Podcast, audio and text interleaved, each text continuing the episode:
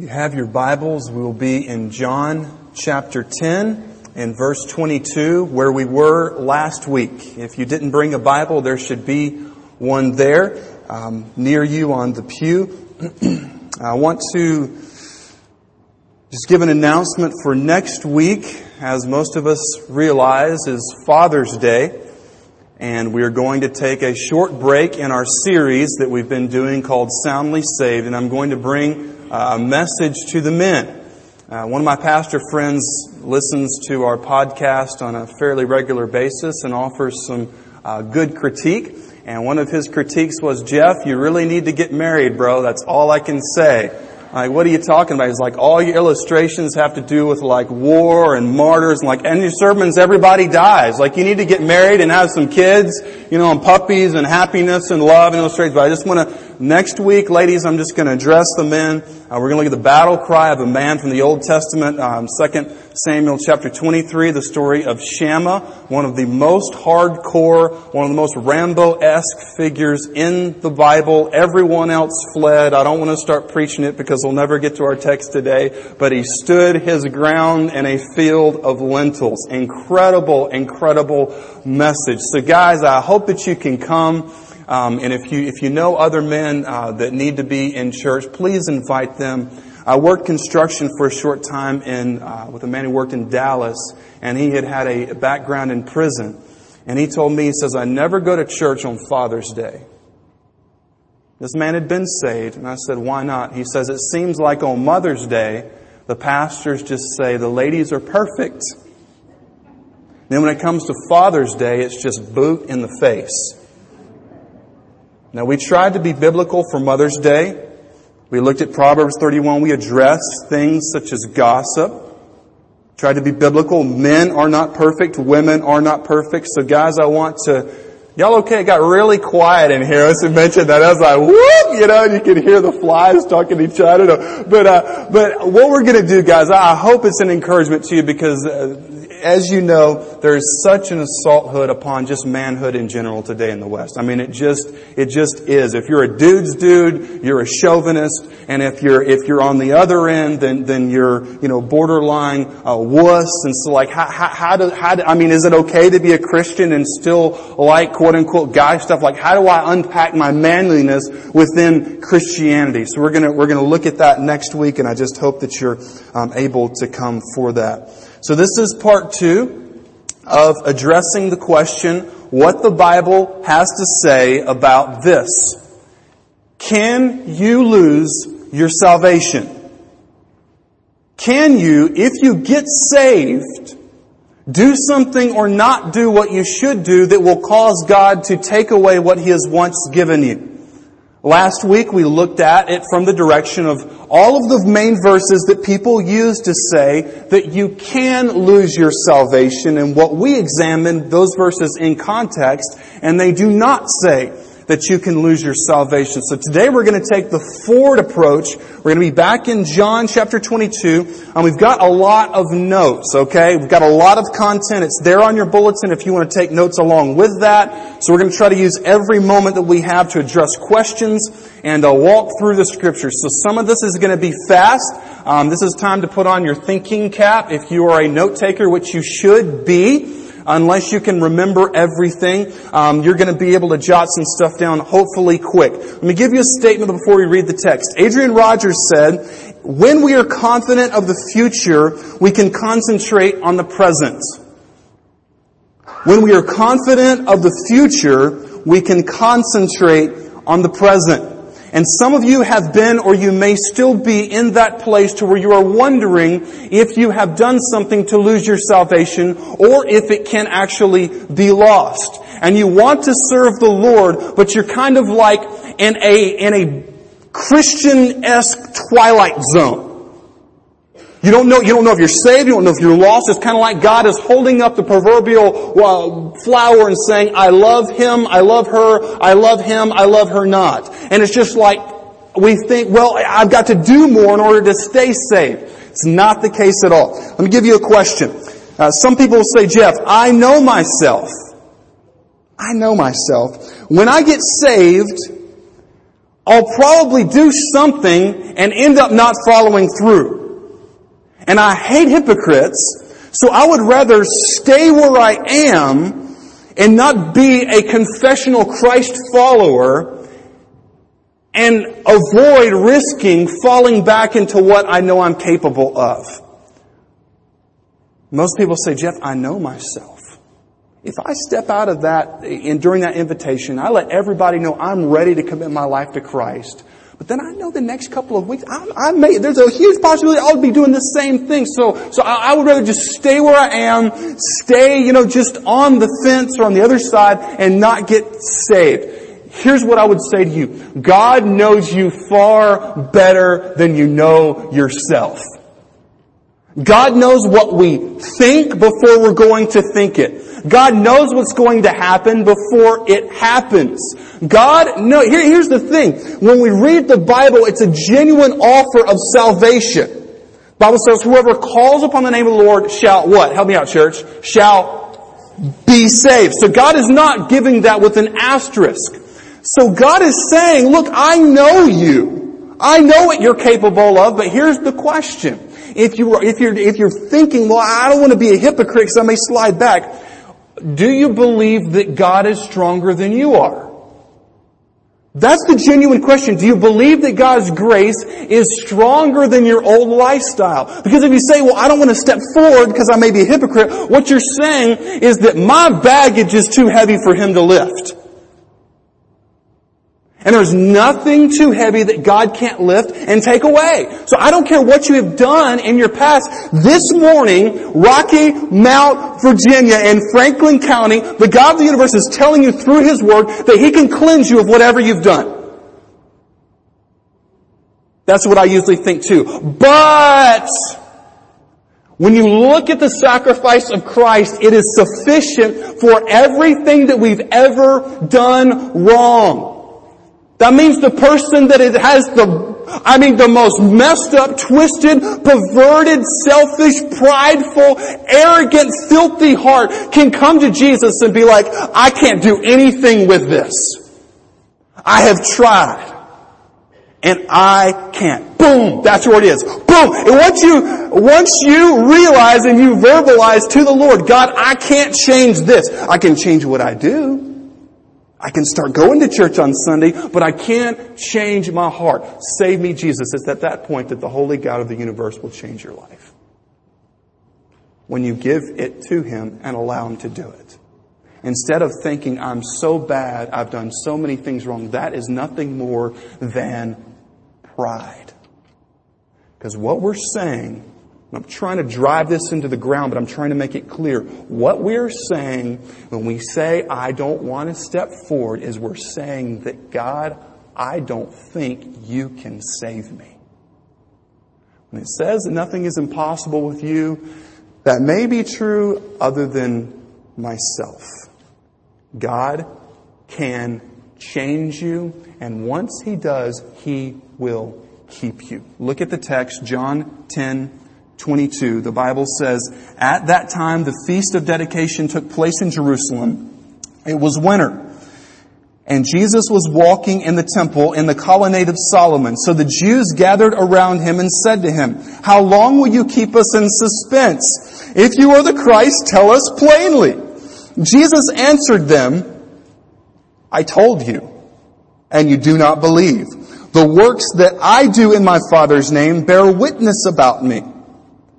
But you do not believe because you are not part of my flock. My sheep hear my voice, and I know them, and they follow me. I give them, what's it say? Eternal life, and they will never perish, and no one will snatch them out of my hand. It's pretty clear. My Father who has given them to me is greater than all, and no, notice the repetition here, and no one is able to snatch them out of my Father's hand. I and my Father are one. So Jesus is telling these people, I've already demonstrated to you who I am. It's kind of like Jesus is saying, okay, if, if raising dead people, if healing people with incurable diseases, If there's someone who, who drags themselves on a mat and they've never walked before in their life, and I tell them get up and walk, like if that's not evidence to you that I'm not your average Joe, and that I'm from God, I don't know what is. And notice what he says there. He says, you do not believe. Let me give you a statement that we looked at um, uh, before in regard to unbelief. Unbelief is rebellion against evidence that we cannot or will not accept.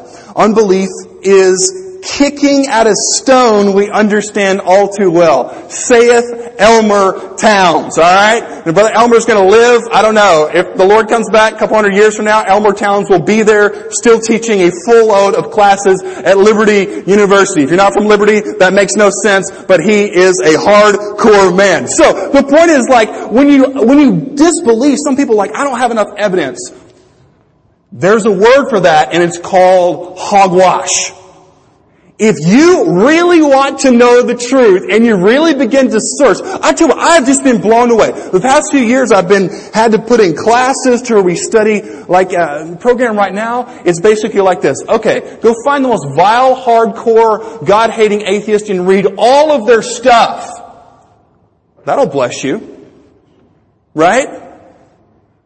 And then find out holes in the arguments if there's any way. And I just want to say, I am not the sharpest knife in the drawer. But at this point, having studied a lot of these uh, pseudo-scientists and these philosophers who try to convince us that God doesn't exist, and uh, this is my response.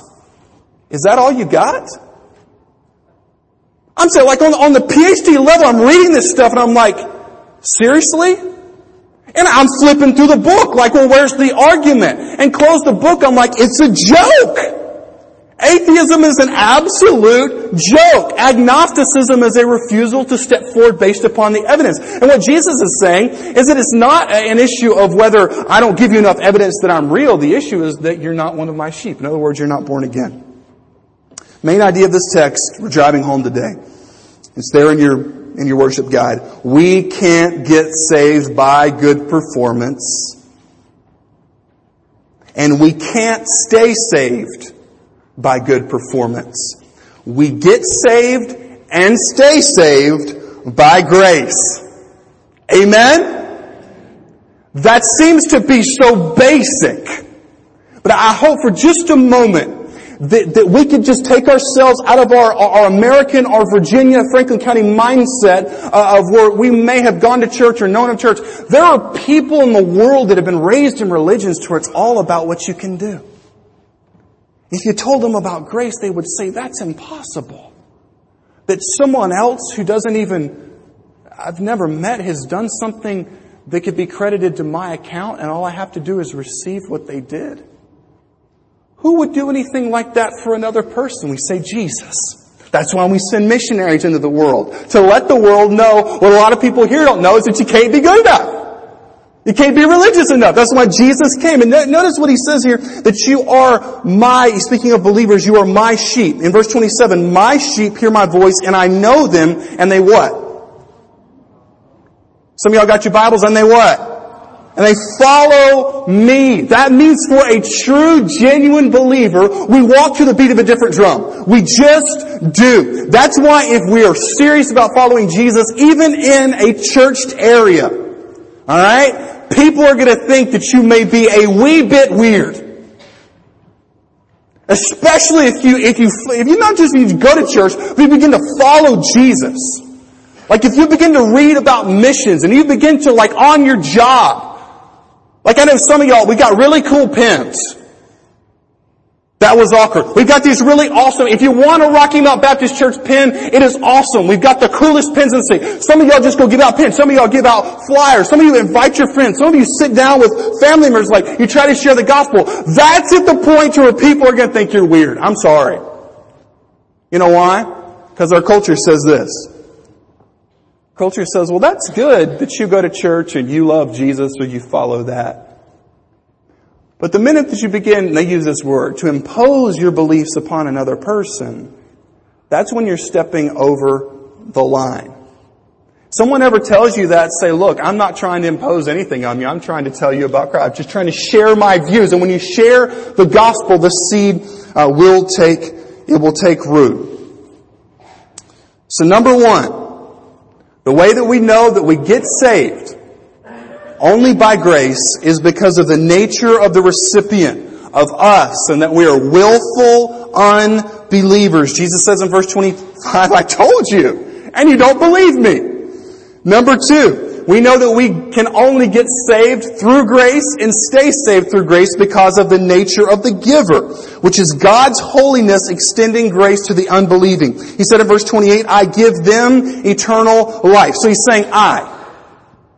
He is other than us. God is not just a man. God is the creator of everything. Okay, so, so here we go. We've got God, and, and He gives. When you give a gift, if it's truly a gift given, it is a gift given out of the goodness of your heart. We're not talking about, about Christmas. You're like, what do I buy again? You know, it's like, we, I mean, we've got stuff. I mean, do we buy more stuff? Do we buy a card? iTunes gift card? I, I don't know. Like, I think, I, I just, and it's one of those things where we just, it's kind of, if you don't do it, it's just weird and not that anybody really cares, but you just buy stuff anyway. And then, 10 years down the road, we have a garage sale. And then our neighbors come buy our junk, and then when they have a garage sale, we go buy their junk and resell it. That's the way that the undercurrent of stuffism works in America. But when you just out, I mean, just, just nothing before, just give something, it is an act of grace. And what does God give? Jesus says, I give them eternal life. Now that means that people who are physically alive but who are not born again are not truly alive in the fullest sense of the word. I know our culture love, like is, is obsessed with zombies. Alright, like zombies and zombie apocalypse and there's shows about the walking dead and some of you old schoolers, you know, remember the night of the walking dead and you didn't sleep for like four days after watching it. I mean, the concept here is that Jesus is saying that if you are saved, you're truly alive. In this sense.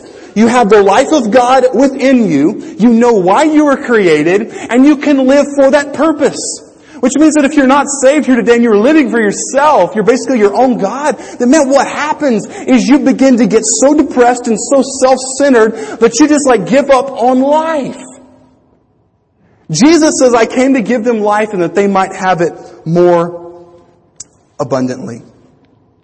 Charles Stanley says about salvation that if we get saved by grace, but we have to stay saved by works, he says salvation is not a gift, but merely an opportunity.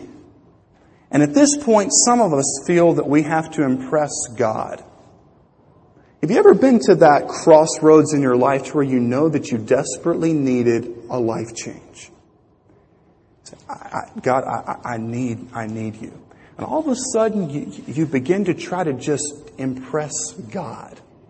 Yeah, I don't know about you, but I've said this before. I love kids. Can I get an amen from the normal people in here? Right? Like, I, I love. Sorry, if you that's fine. If, anyway, I just offended a lot of people. Okay, like I love children. Children. I mean, you can talk to kids about anything. And one of the things that I, I so love about kids is that they're so honest. Right? I mean, a kid will come up if they've done an art project and be like, "Look what I drew."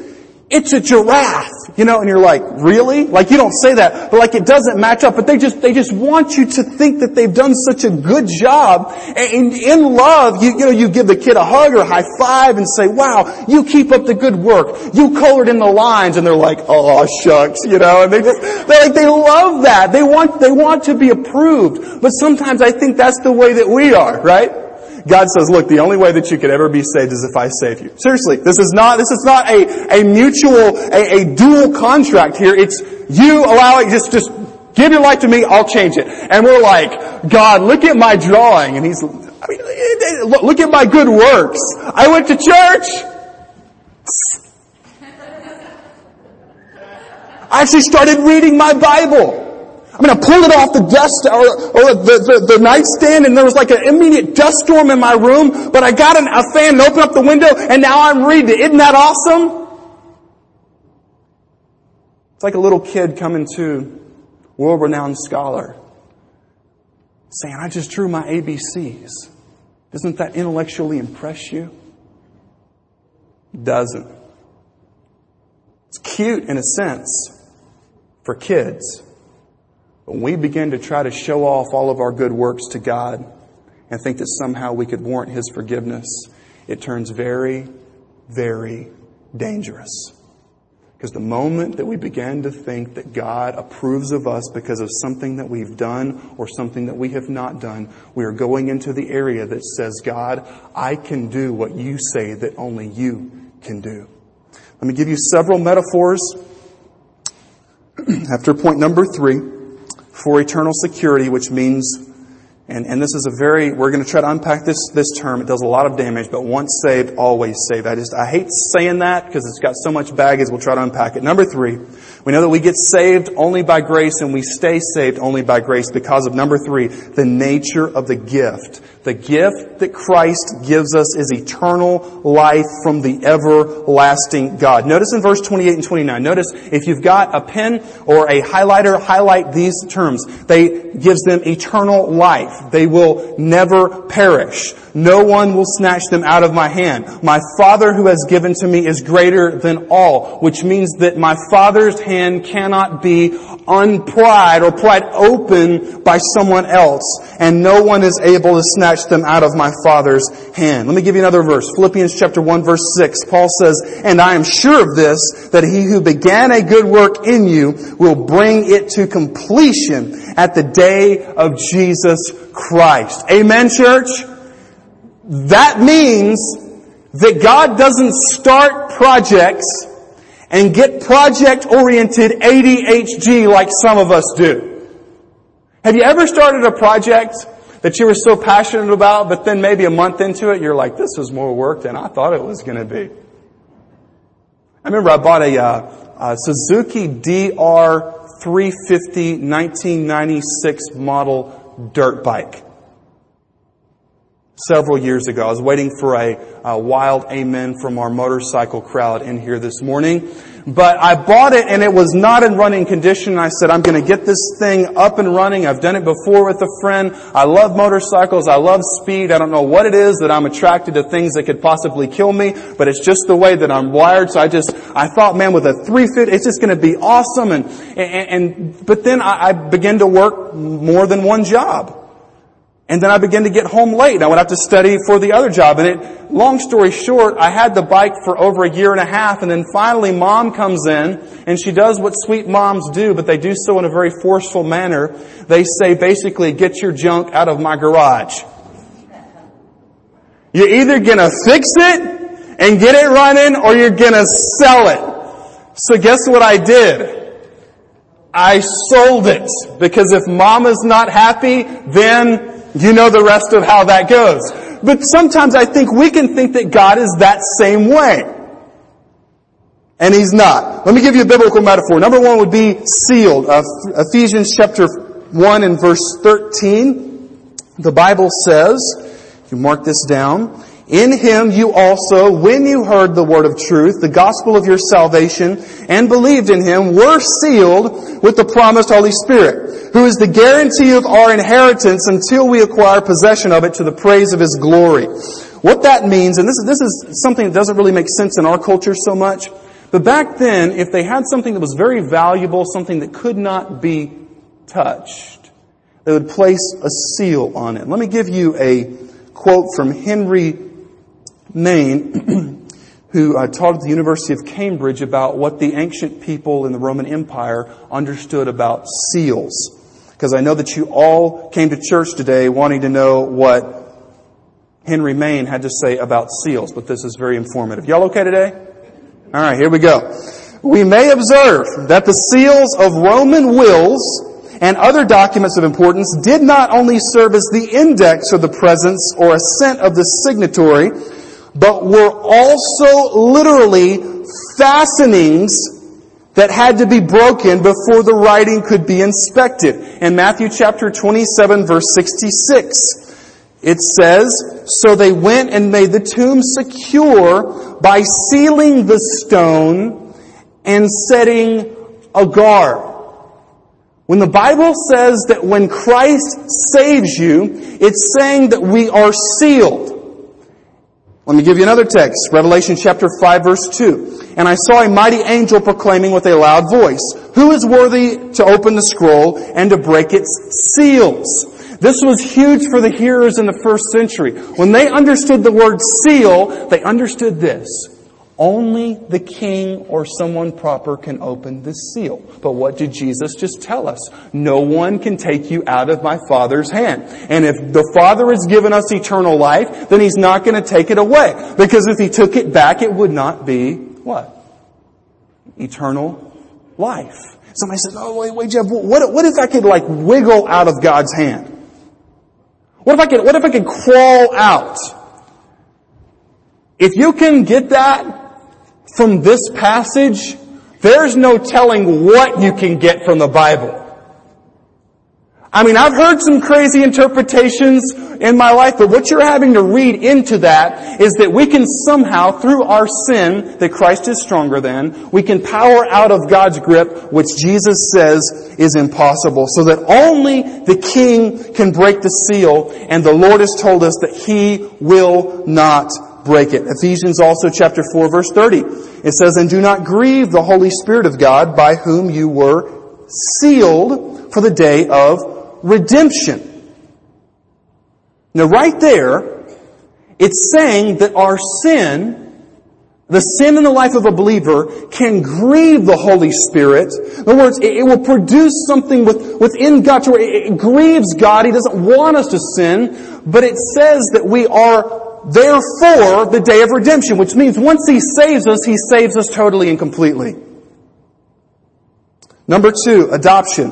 Galatians chapter 3 verse 26 says, For you are all sons of God through faith in Christ Jesus. Adoption means that God has adopted me as His child based upon His grace alone and He will never, ever disown me. Also Galatians chapter 4 verses 4 through 7, the Bible says, For when the fullness of time had come, God sent forth His Son, born of a woman, born under the law to redeem those who were under the law so that we might receive adoption as sons. And because you are sons, God has sent forth the Spirit of His Son into your hearts crying, Abba Father. Therefore you are no longer a slave, but a son, and if a son, then an heir of God through Christ. The concept of adoption in the first century of the Roman Empire was this, that if God, or if you were adopted under the law, you could not be disowned. Isn't that good news today? Remember Russell Moore um, was telling about uh, him and his wife went to Russia to adopt uh, an orphan. This child had been in a, in a pathetic orphanage. Dirty, didn't get the proper nourishment that the child needed.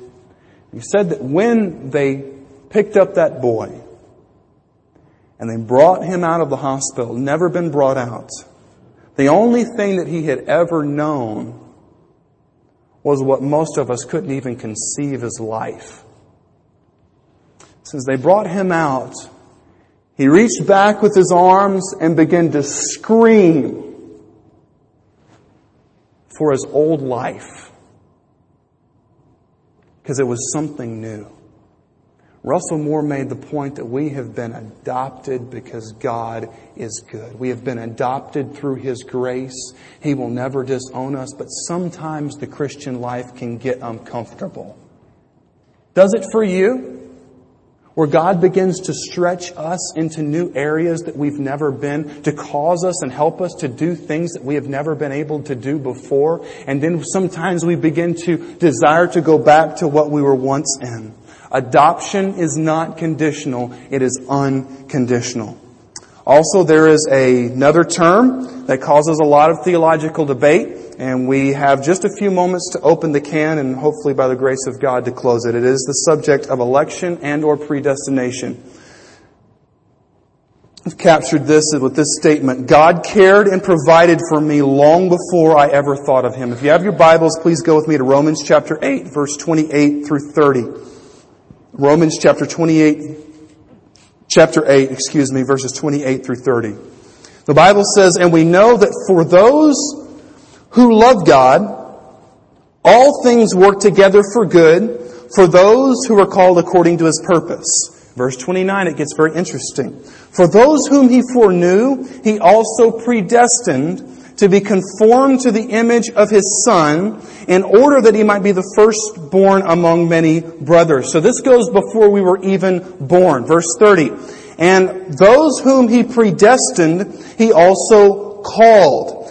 And those whom he called, he also justified. That means that called is when you were there and you heard the gospel right? And you knew that you needed to get saved. He called you. Then at that point of conversion, God justified you and with, and those whom He justified, He also glorified. Which means that one day we'll be in heaven with Him. Verse 33, who shall bring any charge against God's elect? It is God who justifies. Another text, Ephesians chapter 1, verses 4 and 5, the Bible says, even as He chose us in Him before the foundation of the world, that we should be holy and blameless before Him in love he predestined us for adoption as sons through Jesus Christ according to the purpose of His will. Ephesians chapter 2 verse 10 says, For we are His workmanship, created in Christ Jesus for good works, which God prepared beforehand that we should walk in them. Adrian Rogers said this, What is foreknown in heaven cannot be annulled by hell. Amen, church? Whatever is foreknown or predestined in heaven, it cannot be annulled by hell. You say, now hold on, Jeff, let's just stop real quick. It almost seems like God is just, I mean, like there's, there's no human response. It's kind of like God just does things and, well, how do we, how do we take those verses in the Bible that tell us to repent and believe in Jesus when it speaks of Jesus adopting us? You know what it means, all those verses that tell you to repent and believe upon the name of Jesus Christ and you will be saved? It means that you must repent and believe the name of Jesus Christ in order to be saved. Are we okay this morning? This is a huge theological issue. So you say, Jeff, what is your position? I preach all of those verses. I don't know if anyone can totally 100% understand how all of that fits together. If you do want to know more about this, we covered this in three weeks. Three solid sessions on a Wednesday night. The notes, all of the audio is up there, but you don't find anywhere in the Bible to where God is saying you simply just sit back and wait for the warm fuzzies to hit you. The gospel calls us to come. The gospel calls us to commit. I have this in your notes. The most important question of this whole study, what must I do to be saved? Acts chapter 26, or uh, chapter 16 and verses 29 through 31. Remember the story? Paul and Silas were there in prison. They had been beaten, they had been tortured, and it was kind of like before Elvis, it was jailhouse rock. And God broke all of the chains, they fell from the prisoners' hands and their feet, and everyone was gonna escape, and then the jailer fell down and he said, Sirs, now this is the same guy who oversaw their torture. Think about that. Just a short time ago, he was overseeing their torture, and now he falls to his knees and says, Sirs, what must I do to be saved? And they said in verse 31 of Acts chapter 16, believe or trust in the Lord Jesus and you will be saved, you and your household. Wow. So Jeff, how, how do I, I mean, I, I want to be one of those who is saved. How do I know about all the adoption? Here's the thing. If you repent of your sins, if you place your faith in Jesus Christ, you will be saved. Amen? You don't have to go your life wondering, well, am I going to be one of the ones who's going to be saved? Did God not uh, adopt? Here's the thing. If you believe in the gospel and you receive it and you repent of your sins, you are one of the adopted ones. Amen? The gospel never says that it's simply you sit back and, well, if God really is going to adopt me, He's going to do something. The Bible says to believe and confess and repent, and He will change your life and He'll save you. Jesus Christ is awesome. And if we realize that, if we grabbed a hold of that, we would be changed people. We get saved and we stay saved through grace. I heard this from a pastor. I thought it was a great way to put it. Remember the story of Noah's Ark? God didn't say, guys, go take a course on zoology and go and wrangle those elephants and get them in. God brought the animals. God put the animals in the ark. Then when Noah and his family were in the ark, does anyone remember who shut the door? God shut the door. And they were safely within the ark because of what God had done. They believed, they trusted, placed them in the ark, and once they were there, they were safe from the destruction that was coming. Notice that God did not say, drill pegs on the outside of the ark, and because you've got to work your way into this thing, I want you to start doing the ancient version of P90X. I want you guys to get really strong, get really ripped out and fit, and you've got to hang on to the ark. You, you, have got to do like an extended pull-up exercise because if you mess up and you let go, you're drowning, buddy. It's not the way it went. They were safely within the ark. And when you come to the point to where you place all of your faith and trust in Jesus Christ, the Son of God, you are safely within Him. And that one day when the wrath of God is poured out upon this planet in the great tribulation, or if we go to meet Him before that happens through death, the wrath of God will have been absorbed in Jesus Christ. And you are safe within the ark only because it is by grace that we get saved and it is by His grace that we stay saved.